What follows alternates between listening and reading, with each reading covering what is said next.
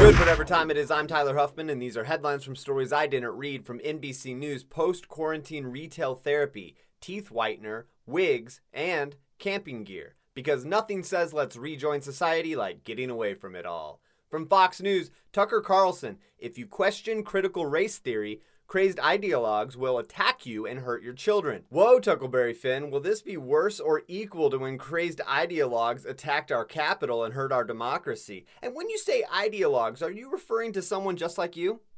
From ABC News, one year into the pandemic, working moms are still trying to juggle it all. Also, 101 years after the 19th Amendment, women are still trying to juggle all of the systemic inequalities. From AP News, Pope had severe narrowing of colon, recovery continues. This answers once and for all the age old question Does the Pope shit in the woods? Right now, the answer definitely no. From NPR, Russians tried to hack Republican National Committee. The Republicans responded by saying, Same side, guys, same side. And those are headlines from stories I didn't read. I'm Tyler Huffman, and you'll hear me next time.